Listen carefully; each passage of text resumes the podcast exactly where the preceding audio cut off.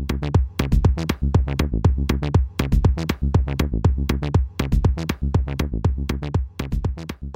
ladies and gentlemen, boys and girls, Mel Herbert here. Happy Thanksgiving if you're a North Americano. Happy Thanksgiving. It's the best of the American holidays, in my opinion, having lived here for nearly 30 years. It's just a wonderful time with family, food, football, sleeping, and no presents. Oh, wonderful. I expect that nobody in the Americas is going to be listening to this today, and that's good. Go enjoy the family and the turkey. But for those of you that are interested, Tom is out of the wilderness, and we got some of his thoughts, and we got some of Robert's thoughts about the battery. It's all here, and the audio quality is not the best, but it's okay.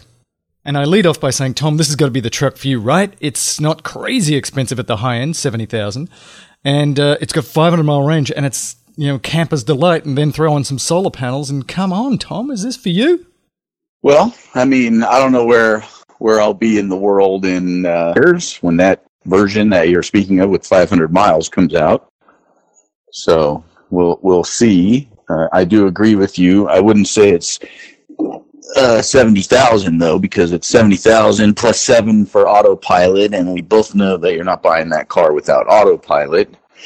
And the solar panel, who knows what that's going to run you. So, I mean, you're still looking at a $90,000 spend and some very dramatic things might have to happen in my life to make that seem feasible. Because even if I sold the Model 3, what am I going to get for it at that point? And my truck, what am I going to get for that at my point? That might get me at the most halfway there. Not uh, not an impossibility, but I guess it would just depend on what version. Tri-motor, 500 miles of range. The other thing is, you know, in the mountains, the 500 miles of range at zero degrees or 10 degrees, which is what it was when we were camping over the weekend, considerably reduces your range. That's for sure. And if you're going to use the truck as the camper, how do you use the solar panels at the same time for maximum efficiency of charging? So, again, I'm interested, but I don't know. We'll see. Luckily, I have a long long time before I need to make that decision. And then Robert chimed in because I was talking about in the last couple of days about the battery tech there. They're talking about faster than 250 kilowatts and 500 mile range. And I was like, they've got to have better energy density. But mostly I was sort of focusing on the fact that they must have got the price down substantially or are going to get it down substantially because 500 mile range, that's got to be a big, big battery.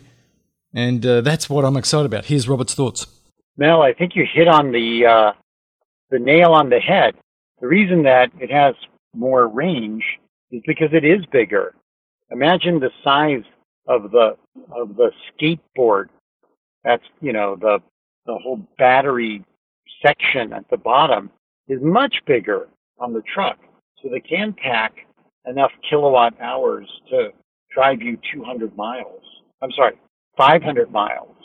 But I don't know there certainly is going to be better tech in batteries, but I have a feeling they designed it with these specs uh, using the current technology of the Model 3.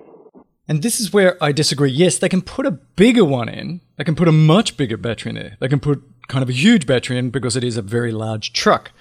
But it's the price, Robert. It's the price. $70,000, 500 mile range. It's got to be a 200 kilowatt hour battery with current tech and uh, aerodynamics and the such and the situation. So 200 kilowatt hour battery plus all the other stuff that comes with that truck, and you can get it for 70,000. They would be selling at a loss if they were doing it sort of about where battery costs are right now, is my guess.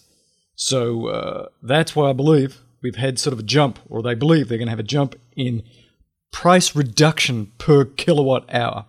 And there's a number of ways you can do that. You can have sort of the efficiency gains by having the Gigafactory cranking out at full speed. So that's one way. Another way is that you've significantly improved the technology. So you need less of the expensive stuff to go in there. Or you found that you can use non expensive materials to go in there. One of the things, get rid of all the cobalt. They've been trying to do that. Maybe they've pulled that off. Maybe instead of uh, lithium, maybe they've cracked something that's even better, like the sodium batteries or something cheaper. This is all rampant, ridiculous speculation on my part. And this morning, I was reading a little uh, report from Teslarati that has got me so excited, got me uh, to the point of near tears. It's by Simon Alvarez, and the title is Tesla notifies Model Y, Model Y suppliers to expedite parts production to Q4 2019 report. Well, we are sort of deep into Q4 right now. Um, it's nearly December. But anyway, they say that this Asian publication, Taiwan Economic Daily, reports that a supplier has been told to ramp production of Model Y parts six months earlier than intended. Six months earlier than intended? So they're talking about doing a 2020 release, but this suggests if they're cranking up supplies right now, that this is a Q1 next year. Now, in this article, they say, well, maybe they could start production this year. I don't see any way that's going to happen. But that is amazing. We could see this puppy early next year, in theory. Now, I now I wonder if this is for the Chinese Gigafactory because they built that puppy so fast. They've got that extra building that's over from the main building, which is where we believe that Model Y is going to be produced. So this could be, you know, something that gets us all excited, and then it's like, oh, it's for the Chinese market. But still, um, this is huge. This is big. This is large. It seems that that timeline has gone from the end of last year, and then in uh, the earnings report in Q3, they said, okay, it's going to be summer.